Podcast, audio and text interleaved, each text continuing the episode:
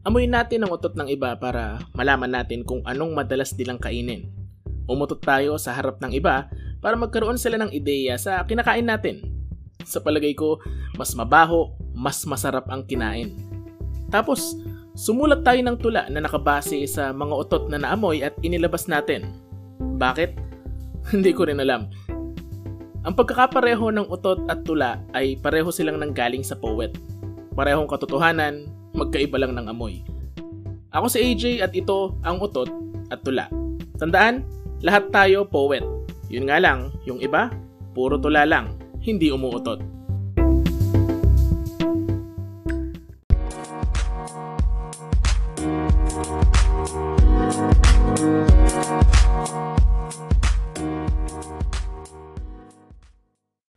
Welcome sa ikapitong episode ng Utot at Tula. Siyempre, unang-una gusto kong magpasalamat sa lahat ng nainig doon sa ating previous episode. Uh, umabot tayo ng 10 listeners at kaya nga ng aking laging sinasabi, maliit na numero pero malaking bagay. Dahil nga po yung mga suporta ninyo, yung maliliit na suporta ninyo sa akin, eh nagbibigay ng uh, napakalakas na tulak para magpatuloy ako dito sa aking ginagawa. Kaya ta, lubos ko po kayong pinasasalamatan hopefully mas dumami tayo sa mga susunod na episode. Sana makita rin ng ibang tao itong uh, podcast natin. At uh, who knows, 'di ba? Baka mas lumaki yung ating community, mas makapagbahagi tayo ng iba't ibang uh, ide. Uy, may butike. Sabi nila kapag daw nag yung butike, eh, ibig sabihin magkakatotoo yung sinasabi mo. Tingnan natin. And uh, again, inuulit ko lang, maraming maraming salamat po sa lahat ng uh, patuloy na sumusuporta sa Utot at tula. So, kumusta po ang mga naging linggo nyo? Sana ay naging maganda. No, ako ay medyo pagod pero masaya dahil pinayagan na aming magbenta ng bahay sa aming opisina. Ako bilang uh, admin at HR manager slash um, sales coordinator. Eh, nung una hindi ako hindi kami nakakapagbenta no dahil nga po kailangan namin mag-focus sa trabaho. Pero ngayon eh pinayagan akong magbenta ng bahay at uh, malaking oportunidad po kasi naghihintay sa real estate. That's why we're very happy na nagkaroon kami ng chance to do it. At uh, very worth it naman. No? Nakabenta kami ng isang bahay and hopefully next week meron na namang susunod. Uh, pagod pero masaya.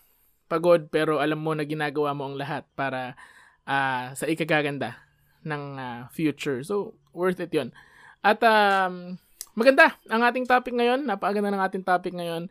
Uh, last time we talked about death dahil nga undas. Ngayon naman eh patungkol sa learning siguro, uh, pagkakatuto. So sana manatili kayo. Sana magustuhan ang ating episode for today. Sakali magustuhan ang ating podcast, please do like and share the, this episode. And of course, you can uh, follow me sa aking mga social media accounts, uh, Facebook and Instagram. No? Maraming maraming salamat po. Narito na po ang ating episode para sa linggong ito. At ang ating pong naging katanungan para sa episode na ito ay napakasimple lang. Ang tanong natin ay, anong payo ang ibinigay sa iyo ang lubos na nakatutulong sa iyo hanggang ngayon? Okay, so we'll talk about advices, mga payo na napakaganda kasi ang mga payo hindi nila kailangan manggaling sa isang intellectual, intellectual or uh, successful na tao. Minsan kahit sa mga kaibigan lang natin, typical na kakilala, uh, may mga bagay silang nasasabi na tumatagos sa atin at uh, minsan pinanghahawakan natin sa buhay. 'Di ba? Para mas mapadali yung yung pananaw natin sa buhay. So, may tatlong sumagot. Uh, si OV Dizon, si Arthur Gonzaga at ang aking asawa na ang sabi ay uh, sasagot na raw weekly sa bawat tanong ng uh, podcast ko. Titingnan natin kung mapagpapatuloy niya yan. Uh, pero nakakatuwa kasi hindi ko na kinailangan mag-PM sa mga tao para makakuha ng sagot. Merong mga tao na sumagot uh, doon sa mismong comment nung nakita ay doon sa mismong question nung nakita nila sa, sa nung nakita nila siya sa aking uh, profile. So thank you very much to OV and to Arthur. Maraming maraming salamat. So alamin natin kung ano yung mga payo na naibigay kay OV at kay Arthur at kay uh, Miss Joyce Miguel. Um, na kanilang pinanghahawakan at nakatutulong pa din sa kanila hanggang ngayon. Unahin natin yung kay OV. Uh, kapampangan yung sinabi niya. Alam ko naman lahat ng naikinig sa akin, siguro naman sa sampu na yun, kapampangan lahat. 'di ba? Dahil kakilala ko lang na, din naman lahat siguro 'yan. Pero ta-translate ko pa rin baka sakaling uh, mapunta sa ibang lugar itong ating podcast eh maintindihan ng marami. So ang payo daw na ibinigay kay OV ay do everything at your own pace. Nung mapagal ka, painawa ka, eh baling mabagal basta susulong. Okay? Sabi niya, kung kung napa, kung mapagod ka, magpahinga ka, di bali ng mabagal basta umuusad. Napakaganda nun. Actually, pwede natin tong uh, mapa, mapakinabangan tayong lahat, no? Minsan kasi karera ang tingin natin sa buhay eh. Um, minsan makikita natin si ganito na may sarili ng negosyo, si ganyan na may sarili ng bahay at ginagawa nating uh, basihan yon sa kung ano ba yung mga bagay na meron na dapat tayo ngayon. Eh, naniniwala ako na bawat isa sa atin ay may sarili-sariling oras. Just like death, di ba? Lahat tayo mamatay. At naniniwala ako na lahat tayo kalakip ang tamang pagsisikap, pagtsatsaga, at syempre patuloy na pagpapatuloy, eh meron din tayong oras para makamit yung mga gusto natin. 'Di ba? So relax ka lang. Uh, chill, gawin mo ang bagay na gusto mong gawin dun sa sa pace kung saan komportable ka, yung hindi ka hindi ka magagahol, hindi masasakripisyo yung uh, kalidad ng iyong gawa, 'di ba? At uh, yung kalidad ng magiging produkto nito. So, napakagandang advice. Thank you very much Ovi for sharing uh, that advice to us. Si Obi po ay uh, aking uh, kaklase at kaibigan uh, mula sa kolehiyo. Napakagaling na photographer, uh, napakalalim na tao. Um, napakabait. Uh, si Ovi eh ito hindi ka nito iiwan sa mga kagipitan. Kaya maraming maraming salamat uh, Ovi sa pagsagot. Sana makapagkita-kita tayo ulit soon. Okay? At uh, wag mo nang wag mo nang uh, uh, sa ngayon dahil nabalitaan ko nung huling nagkita-kita yung mga asama natin, nagkahawaan eh. Pero okay naman na silang lahat ngayon. So, ingat lagi. Ovi, maraming maraming salamat sa pagsagot. Pangalawang uh, payo na uh, uusisain natin ay nanggaling kay Arthur Gonzaga. Siya ay kasamahan ko sa trabaho. Uh, masipag, napakagaling magtrabaho ni Arthur. So maraming maraming salamat din sa paglalaan mo ng oras sa pagsagot. Uh, ang sagot, ang, ang payo na hanggang ngayon ay pinanghahawakan ni Arthur ay uh, take the opportunity, enjoy life because you only live once. YOLO, sabi nga nila, YOLO. Diba? You only live once. Uh, take the opportunity, sabi niya. Um, actually, totoo to eh. Minsan kasi, dahil dahil gusto natin hindi tayo nagkakamali, we are being so cautious eh. Nag-iingat tayo, ayaw natin mag-take ng risk. Um, at hindi natin nare-realize na ang dami ng oportunidad ang napalampas natin just because we're trying to stay away from failure. 'Di ba? So magandang payo rin to and of course, yung sinabi mo, YOLO, di? You only live once. Isang beses ka lang mabubuhay. At uh, dapat, dun sa isang beses na yun, eh, makagawa ka ng mga bagay na maaalala. Siguro hindi ikaw. Kasi pag, most likely, pag namatay ka, wala na yan eh. Uh, pero maala, maaalala ng maraming tao sa paligid mo. Okay. Thank you very much, Arthur. Madalas tayo nakikita. Wala akong masyadong uh, um, wala na akong masyadong sasabihin sa'yo dito dahil nasasabi ko naman lahat. Yung guest natin sa susunod na episode. Thank you very much, Arthur. Maraming maraming salamat sa pagsagot. And syempre, ang huling sumagot sa ating katanungan para sa episode na ito, ay ang aking mahal na asawa, si Joyce Miguel. Actually, hindi ko na kasi pinapa nag nagkaroon siya ng mahabang explanation and it's really good. Pero hindi na para i-share ko sa uh, i-share ko siya sa inyo. Pero ang uh, payo daw na kanyang pinanghahawakan is all is well all is well. All is well. All is well kasi uh, naalala ko yung ano, Three Idiots eh. All is well, sabi. Or everything will be okay. Um, actually, dun sa kanya naging explanation na sinasabi niya nung una, ayaw niya siya eh. Ayaw niya yung yung laging sinasabi ng mga tao sa kanya na everything will be okay. Kasi pupunta ka sa isang tao, you're not feeling okay, and then ang sasabihin niya lang sa'yo is, everything will be okay, all is well. 'Di ba? Parang tinatanggalan kanya ng karapatan na maging maglabas ng emosyon, na mag uh, um, maramdaman yung dapat mong maramdaman which is uh, kalungkutan o kasakitan, 'di ba? Kasi sasabihin niya agad sa iyo, "Okay lang 'yan, huwag kang ganito, huwag kang ganito ganyan, everything will be okay." Uh, yun daw yung una niyang perception dun sa payo na yon. Pero later on, nakuha niya siyang ma-realize na um, pasasaan pat magiging ayos din naman talaga ang lahat. 'Di ba? Lilipas ang panahon, gagamutin ng oras ang sugat, gagamutin ng oras ang 'di ba? Kahit anong pasakit. Uh, siguro mananatili yung iba. Pag nanatili na yan, wala kailangan na natin tanggapin. It's, it's already a part of our life. Pero maraming problema, actually lahat ng problema masusolusyonan. It will be okay. Ako personally, well, hindi masyadong healthy yung aking mentalidad. I'm, I'm not saying na depressed ako. I'm not saying na I have anxiety. But I, I'm having anxious um, feelings most of the time. No, ayokong i-diagnose yung sarili ko eh. Ayoko siyang pangunahan. But I can feel it. I know there's something wrong.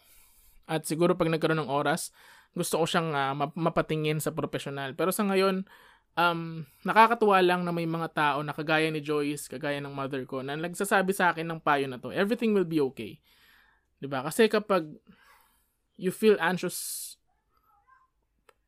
and you overthink, minsan kasi ang daming negatibong bagay ang pumapasok sa isip mo na hindi mo na alam kung minsan nga may nabasa nga ako hindi mo daw kayang takutin ng isang overthinker. Bakit? Kasi uh, tinakot na namin ang sarili namin.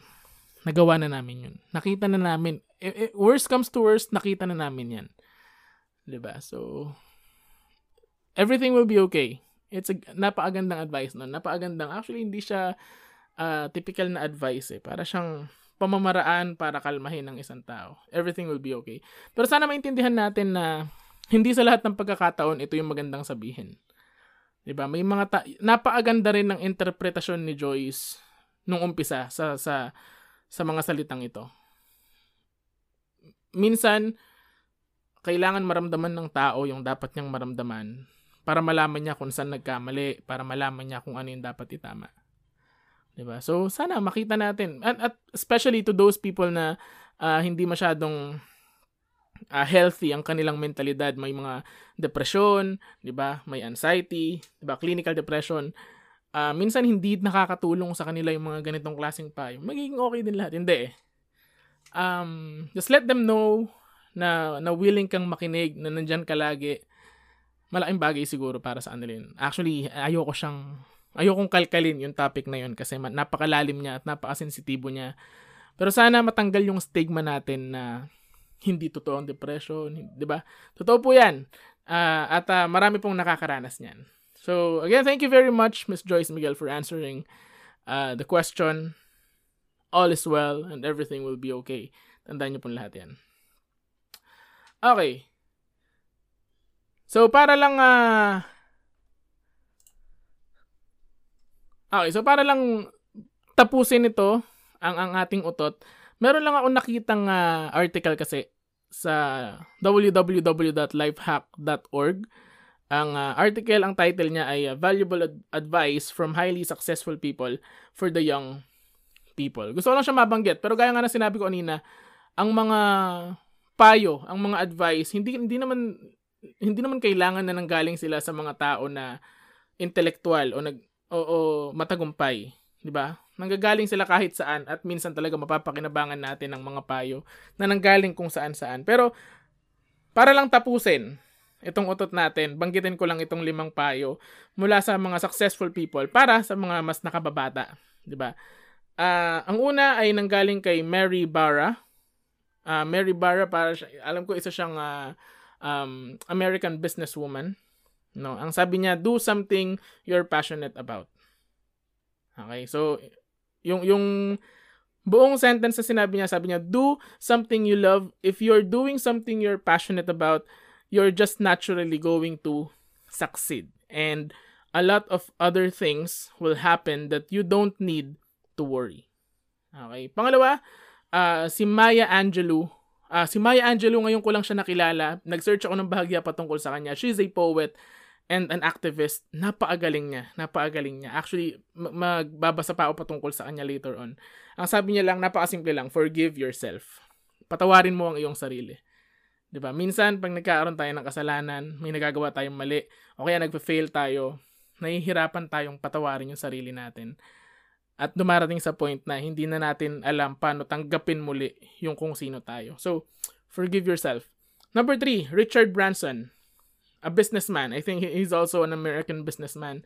Uh, a setback is never a bad thing. Yun ang sabi niya. I never see a setback as a bad experience. It is just a learning curve. Kaya nang lagi nating sinasabi, Hindi ka nabibigo, natututo ka lang.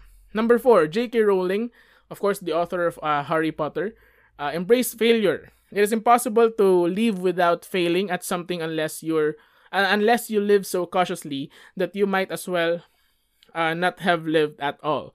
In which case, you fail by default. Nabanggit ko na to sa mga unang episode natin eh. Napakaganda ng nabanggit na ito ni J.K. Rowling. Uh, panglima, si Helen Folks.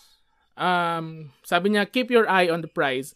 You know, uh, you know what the finish line is that you really want to get, but along the way, it's not always pure joy. There are really hard moments, but if you keep your eye on the prize, it's part of what drives you to get there. Okay? So, number six, Indra Nooyi. Uh, alam ko naging CEO siya ng Pepsi. Parang ganon. So, ang sabi niya, never stop learning.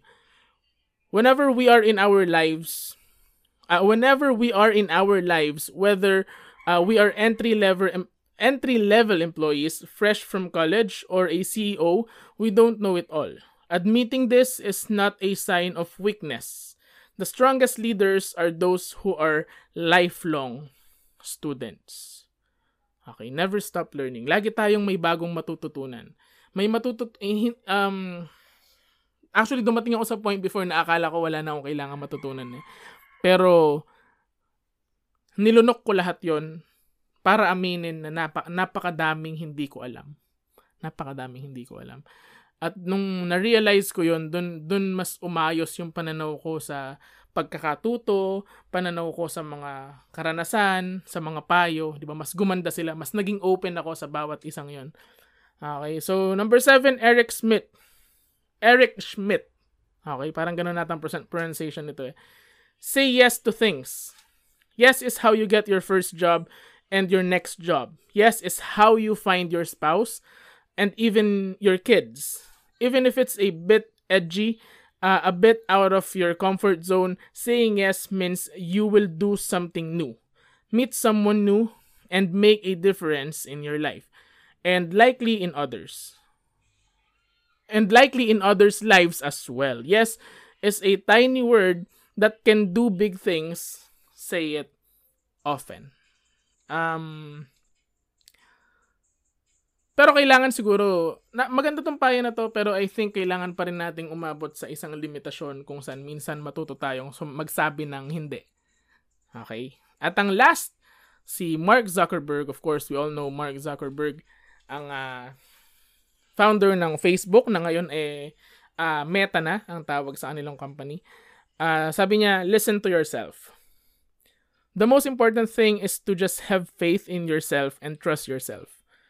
When you're young, you hear that you don't have experience to do things, that there that there are people that have more experience than you. But I started Facebook when I was 19. Sabi niya. So, maniwala ka sa sarili mo, 'di ba? Um, may nabasa ako nung kailan ng um, parang ang gusto niya sabihin, ang pinakamalaking kalaban ng pagiging consistent ay yung pag-asa na may tiwala ang iba sa'yo. Kasi kapag hindi mo yun na-meet, mawawalan ka ng tiwala sa sarili mo. So dapat, ang pinakaunang maging fan ng sarili mo ay ang sarili mo. Palakpakan mo yung sarili mo sa mga simpleng um, achievements na nagagawa mo. At later on, um, pag nakapagpatuloy ka, naging consistent ka, kasi may fan ka naman eh, nandyan ka naman eh. Eh hopefully, uh, makita rin ng iba yung effort at yung talento na meron ka sa bagay na ginagawa mo. Okay, so again, napakaganda ng mga payo, napakaganda ng mga advice. Bawat isa sa atin may pinanghahawakan na isa. Bawat isa sa atin may nakuha na, bawat isa sa atin may naipamigay na na payo.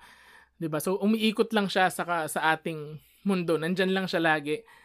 At uh, sana no dumating yung yung punto na makatulong tayo sa pagbabago ng buhay ng ibang tao sa pamamagitan ng kaalaman na meron tayo na maibabahagi naman natin sa kanila.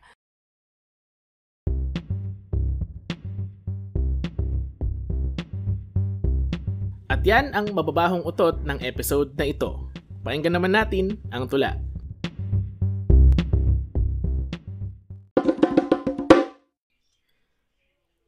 Ang tulang ito ay pinamagatang pakinggan, isabuhay, at ibahagi. Kung minsan ay gagawa ng paraan ng kalawakan upang magtagpo ang dalawang kaluluwa. Isang may kaalaman at isang may kakulangan at kasalukuyang hinahanap. At ang nasabing pagtatagpo ay tipikal lamang para sa isa pero ang isa pa dadalhin ito hanggang hukay. Ang ikalawang isa na nabanggit ay maiiwanan ng isang aral. Aral na kanyang pakikinggan, isa sa buhay at ibabahagi. Mamamalagi ang aral sa kanyang araw-araw. Ang aral ay kanyang panghahawakan, sakali mang gumawa na naman ng paraan ng kalawakan na pabitiwin ang kaluluwa sa pag-asa. At siya ay makakaraos, makakaalpas, at muling lalagalag at muling gagawa ng paraan ng kalawakan upang magtagpo ang dalawang kaluluwa, isang may kaalaman at isang may kakulangan at kasalukuyang hinahanap. At yan ang utotatula. Maraming maraming salamat po sa pakikinig. Um, gusto ko lang banggitin na posibleng uh, nalalapit na tayo sa pagtatapos ng season na ito. But that doesn't mean na matatapos ang utotatula. Uh, babalik ta after a few uh, weeks of break siguro babalik tayo uh, sa iba na namang tema ng mga utot at tula. So abangan nyo po yan. Also, if you like the podcast, please do follow me on uh, Facebook, Utot at Tula. Nasa Instagram din po ako, Utot at Tula. Maraming salamat po.